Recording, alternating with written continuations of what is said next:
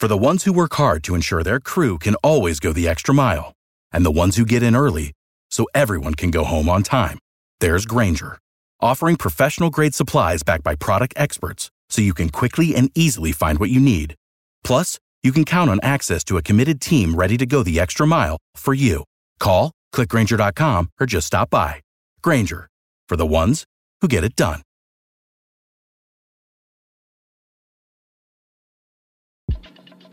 Thinking of starting a podcast? Well, try Anchor. It's free, easy to use, and its creation tools allow you to record and edit directly from your phone or computer.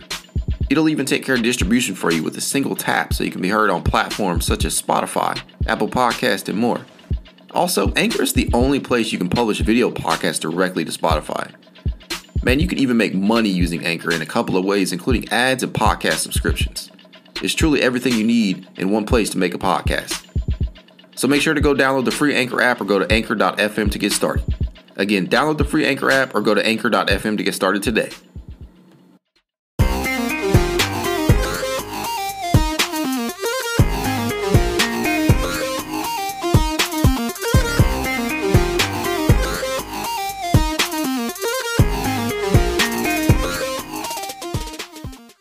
Welcome to another edition of the It's Cavalier podcast. As always, it's your boy Mac. Heading into this weekend's matchup with the Minnesota Timberwolves, the Cavs are riding high on the return of none other than Ricky Rubio, who made his season debut after 380 days away from competitive basketball. Again, 380 days away from the game after tearing his ACL on that fateful night back on December 28th, 2021. That's a long time. That is an incredibly long time to be away from the game of basketball. And it was honestly really, really good to see him. It, it honestly nearly brought me to tears. His presence has been that missed. I mean, just to see him get get to go out there and, and play after suffering that, after being just so pivotal for the Cavs. It's just awesome to see. And I know we've talked at length numerous times, numerous occasions about Ricky Rubio and, and how he helped steer the 2021 22 iteration of this Cleveland Cavaliers team to a 20 and 14 mark through his 34 total appearances. And while his stat line uh, last season may not have reflected him being that impactful, he truly was. Um, Rubio, honestly, will be a topic for the duration of the season, as I know many Cavs outlets across the league will probably be covering this. Uh, but last night's game was about the team basketball this squad was playing for stretches. Uh, there may have been no standout in particular, although several Cavs easily made a case for it. Uh, Jarrett Allen was pretty impressive, showing flashes of what made him an all star last season. He would finish with 19 points, eight rebounds, two assists, and two blocks. Evan Mobley uh, beside him had it going pretty early and appeared to be rolling until knocking knees with the Timberwolf and exiting in the second quarter. Uh, the good news is that he did eventually return to midway through the third. He would also finish with 19 and 8. Now, I was really interested to see how both he and uh, and Jarrett Allen would fare against one of the game's best defenders in Rudy Gobert. Although by Gobert's lofty standards, he's kind of having uh, and an off season, to be quite frank. Uh, but fortunately for the Cavs, Rudy Gobert exited the game after the first half with groin soreness and didn't return. Now, to my knowledge, just watching how everything was playing out, how Gobert was really locking down the paint and playing physical basketball, I thought that was a big loss for Minnesota. And I thought that really kind of um, put the game in perspective for the Cavs, that it was within reach and it was a perfectly winnable game. But man, did things decide to prove me wrong in regards to that? Now, in regards to Cleveland, the the, the style of play from the other night, uh, the ball was moving, moving with a ton of energy, and the team just seemed to be having fun for a lot of the time out there. And it, it really, honestly, is funny how that seemed to coincide with the return of Ricky Rubio, ain't it? Uh, and when you consider the fact that this team has gone on a five game road trip uh, up to that point where they played in three time zones at various times, it makes you feel even better. Uh, they're out there enjoying the game of basketball on someone else's court for a lot of this one. It's not exactly like they were, you know, playing the way that we've constantly seen them play at home. They were on somebody else's court, so that did make me feel good. That don't mean it was all sunshine and rainbows, though. Um, let's just put that in perspective. Let's let's put that out there. Uh, the Timberwolves are playing on the second night of a back to back, and that kind of honestly led me to believe uh, that they would probably be lacking in the energy department. But holy hell, was that far from the case? Um, Anthony Edwards, in particular, was scoring the basketball from all over we know how good Anthony Edwards is, and he's only going to continue to get better. He's such a young fella. Um, he's he's very fun to watch, very athletic, and constantly improving on his game. Uh, he kept driving to the basket, and the Cavs struggled to find an answer for him at time. Uh, at times, he led his team with 26 points and added six rebounds and seven assists. Pretty, uh, pretty good all around game from him. I would expect nothing less, especially considering uh, what Minnesota was missing on the night. Uh, Naz Reid really picked up where Gobert uh, left off. He picked up a lot of Gobert slack after he exited. He finished the game with 17 points and seven rebounds. And even still, you know, the Cavs appear to be on their way to victory up until the third quarter, man. Like, I, I don't know what's going on here. It's definitely something that pisses me off to no end. I'm not going to lie. Uh, the blown leads keep adding up. Uh, mind you, this was a game where the Wolves were already without their best player in Karl-Anthony Towns, who's missed a lot of time now. Uh, and then they lost their second or third best player, depending upon how you look at it, in Rudy Gobert uh, in that third. So I, I, thought this was a completely winnable game. I thought the Cavs had it in the bag, considering the opponent and the the circumstances, the fact that they're on the second leg of a you know a back to back, just a lot of different things pointing to the direction of a Cavalier win. Um, and the Cavs, you know, they led by the score of 54 to 49 heading into that second half, heading into that third quarter. Uh, that doesn't mean by any stretch of the imagination that they had the game in hand. But when you build that lead up to 14 with under eight minutes to go in that third period, you would think that things were going to, you know, going pretty smoothly and that victory should be well within reach. At least I did. Um, you know, if you guys feel differently, feel free to comment down below in the comments.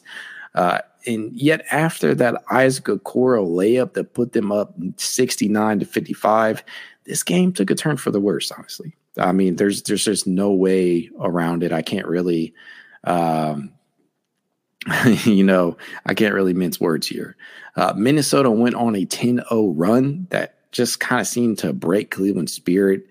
Uh, they would end up using that run to help close the gap to 80 77 heading into the fourth, which, you know, midway through that third quarter, I'm like, there's no way that they're going to blow this. Uh, there's no way that Minnesota, considering the players that they've lost, the the, the bench unit that they're playing with, uh, is going to be able to pull out a win. And man, it, things just took a turn for the worst. Uh, they the, the lineup that they rolled out to start the fourth was Luka Garza, Kyle Anderson, Jaylen Nowell, uh, Austin Rivers, and former Cavalier Taurean Prince. Uh, shout out to him. Um, very very uh, impactful player for such a short period of time when he was with Cleveland. Uh, absolutely nothing scary about that lineup, right? Wrong. Wrong. They had nothing to lose because most fans, including myself, uh, probably counted them out already. And the Cavs appear to underestimate their opponents, just like I did, to be honest with you. Uh, Luka Garza and Jaylen Nowell took over in the fourth quarter, scoring 15 of the was 33 fourth quarter points. I mean, are you kidding me? Luka freaking Garza, Jaylen Nowell, come on. And it's not like it was bombs away either. They only completed three three pointers in that period. They just played fundamentally smart basketball and didn't really turn the ball over like the Cavs did. Uh, they committed one turnover to Cleveland's five in that final frame. And, you know, we know turnovers can be a huge problem for any team. It's been one of the biggest talking points in regards to Darius Garland this season. Um, you know, I, have I've heard people on numerous occasions talk about how this has been a continual issue for a number of Cavs and just really honestly the Cavaliers in general. Uh, those turnovers, whether it be tonight's game, well, um, last night's game or uh, prior games, they can really swing a game depending upon when they come.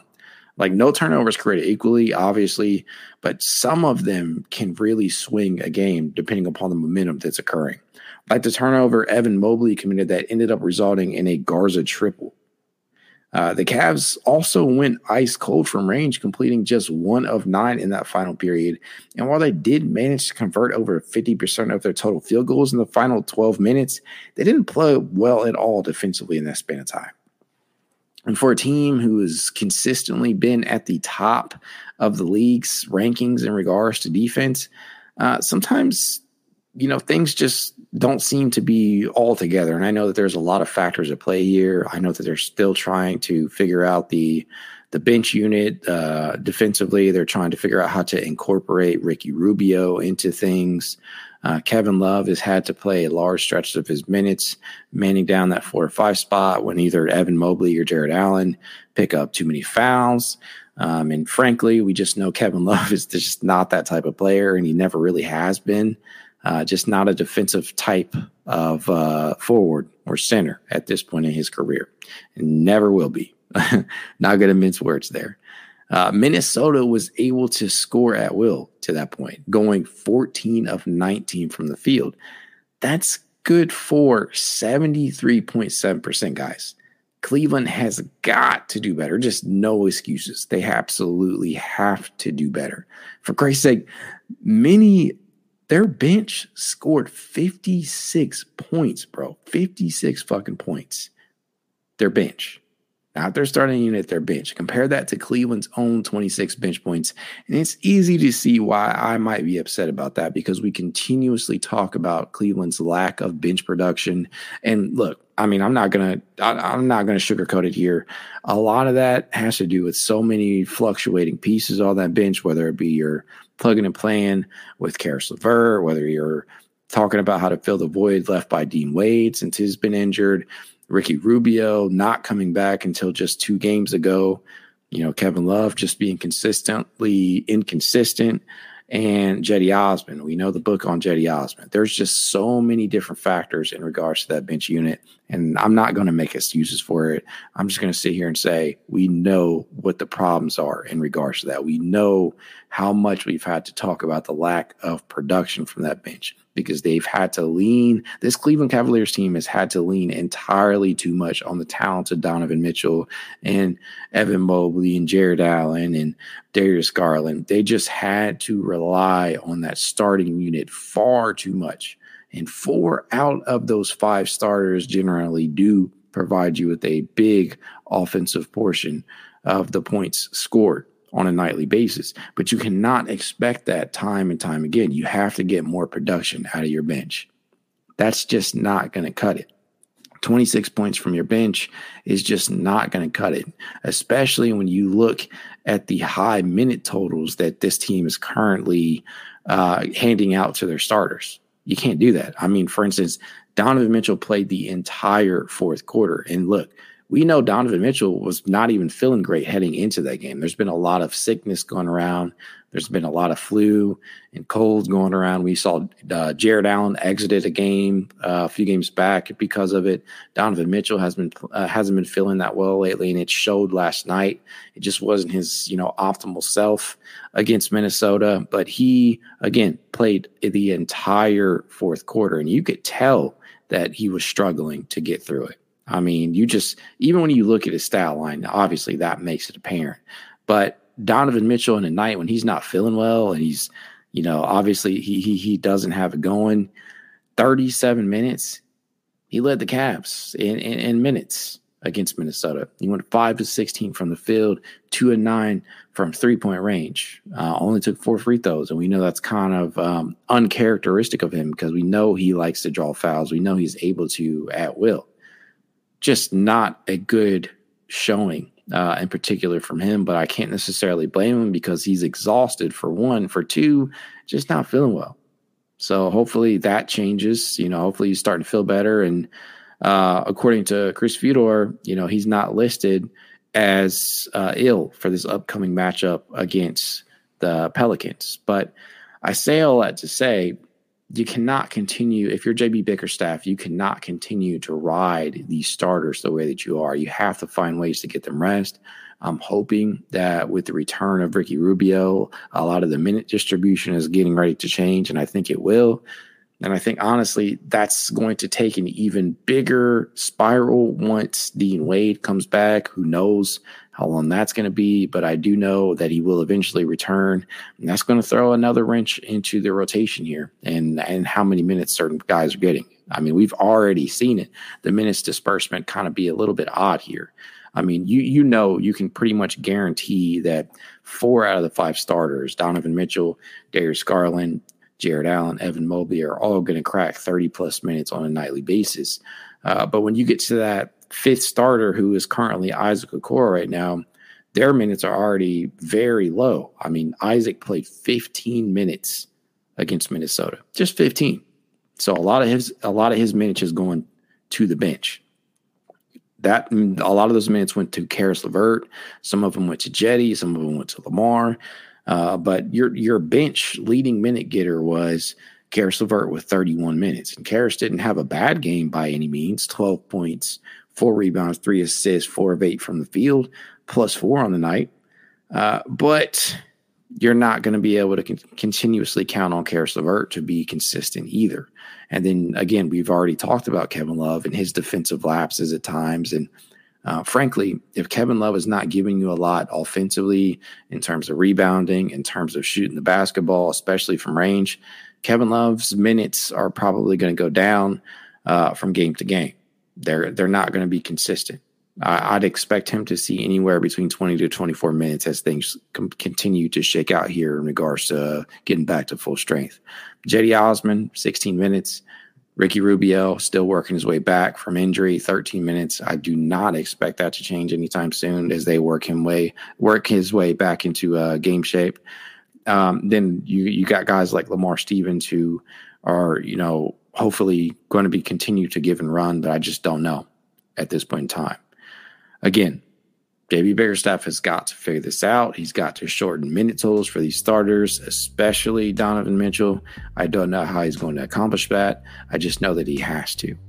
But specifically in regards to this game, just got to do better. Just absolutely no excuse for the way that this one ended.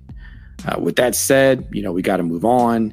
And to that end, the Cavs will take on the New Orleans Pelicans back at Rocket Mortgage Fieldhouse on MLK Day, uh, MLK Day, which happens to be tomorrow. So I'm hoping that they get into that one with a bit more energy. They're going to have the home court advantage, uh, you know, in their corner. And New Orleans is already facing some injury woes themselves with Zion Williamson currently out right now with a hamstring. So, with that said, go Cavs. Have a good night.